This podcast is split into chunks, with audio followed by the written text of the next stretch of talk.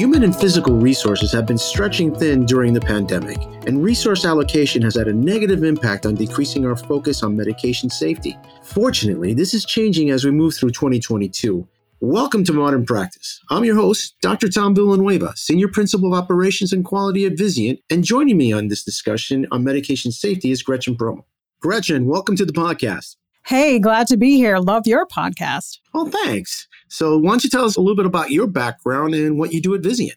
Sure, of course. I'm a pediatric pharmacist by background, and I've been at Vizient a little over six years at this point. I have interest and expertise in many diverse areas, such as medication safety, disaster preparedness and response, as well as rural pharmacy. And right now, I work in our Center for Pharmacy Practice Excellence, and I have responsibilities for communications, education, and special projects. And I'm also a podcast host here at Vizient over on our partner channel at Verified RX. And I love your podcast.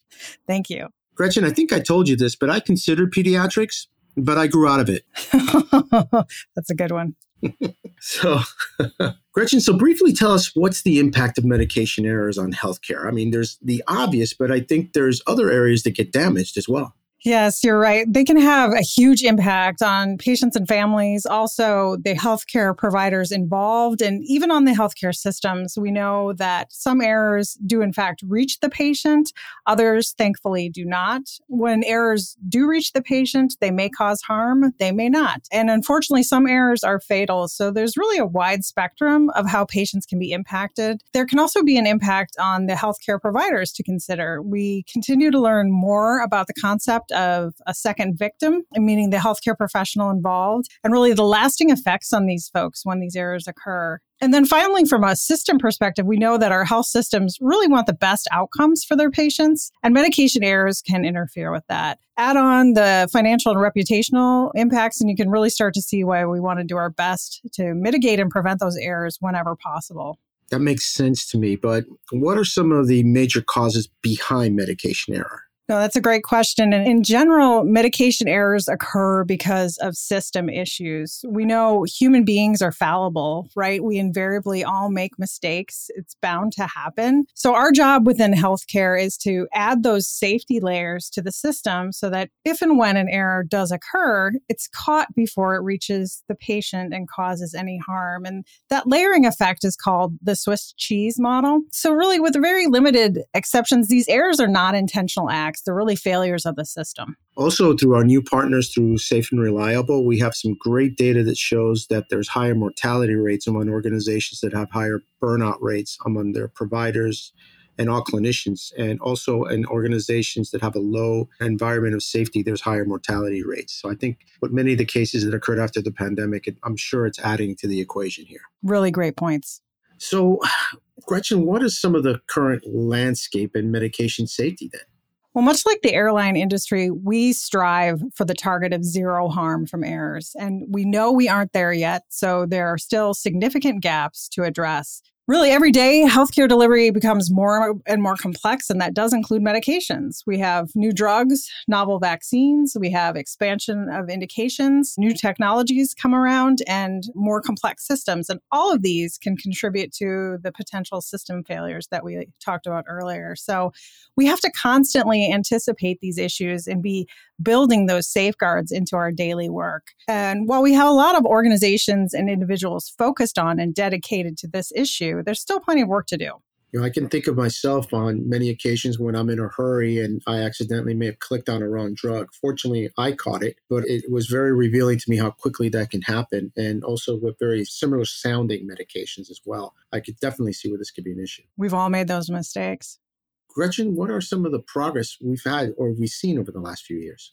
Yes, well, we've come a long way in recent decades. I think one of the biggest successes that we've seen is shifting away from a punitive or punishment culture. And really, this was no easy task. Social science will tell us that if you punish people for making mistakes, they're really a lot more likely to hide them. And this is exactly the opposite of what we want for medication safety. Right. We want reporting of the errors. We want reporting of potential errors and we want reporting of even unsafe practices because the more we know about how the system is allowing these things to happen, again, allowing things to get through the holes of that Swiss cheese layer, the more information we have to be able to implement those system fixes. So, in terms of progress, much of this work has been led by many wonderful organizations and individuals and initiatives over the years, some of which include like the Institute for Safe Medication Practices or ISMP. Another organization to mention is the Institute for Healthcare Improvement or IHI. And then lastly, I'd point out the 1999 pivotal report, To Err is Human,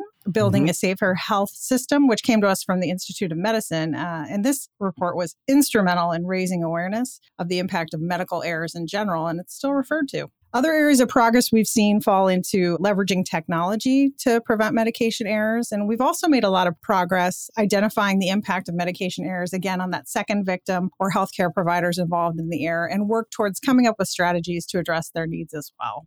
Any thoughts with the use of standing orders or order sets? Any amount of standardization you can do is important in being able to, again, add that safety layer to be able to protect errant things from occurring and reaching the patient. So I agree with you. Those are great approaches. How about in reference to as our population gets older and sicker? I believe we're going to have to be more conscientious about dose modifications. Is that fall under medication errors? Yeah, absolutely. If you're using a dose for a, healthy 30 year old with great renal function and a 89 year old with a creatinine clearance of 29 or something like that, and it's highly renally eliminated, that I would consider that a medication error. And you've hit on something that uh, is near and dear to my heart, which is the involvement of pharmacists in patient care. And I think having pharmacists involved at all levels of the medication use process is an important piece in mitigating that risk and making sure that errors do not reach the patient and that harm does not occur. Yeah, I couldn't agree more about the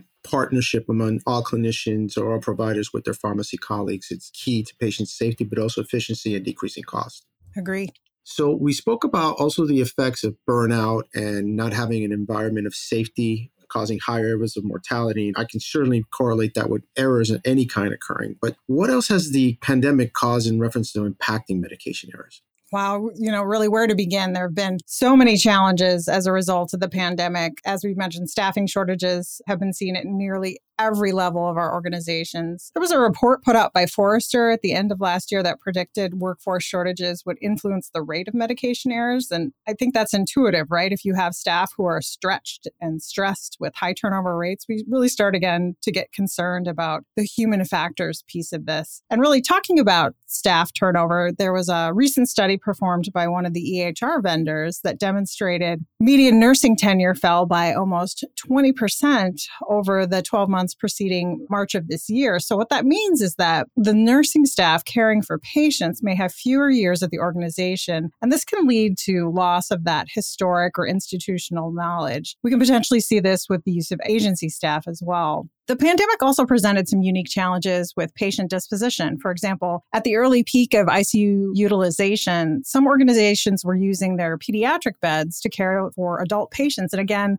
there are some intrinsic challenges there with staff that may not be accustomed to caring for adults. And then finally, and in general, I think there's a sense in the industry, like you alluded to in your intro, that during the pandemic, our focus has been on managing the pandemic. And perhaps we've taken our eye off the safety ball a little bit. So, almost three years into the COVID 19 pandemic now, we have more experience and perhaps we're able to share more of our attention with other critical issues like medication safety. Gretchen, great discussion, and we'll continue in our next episode.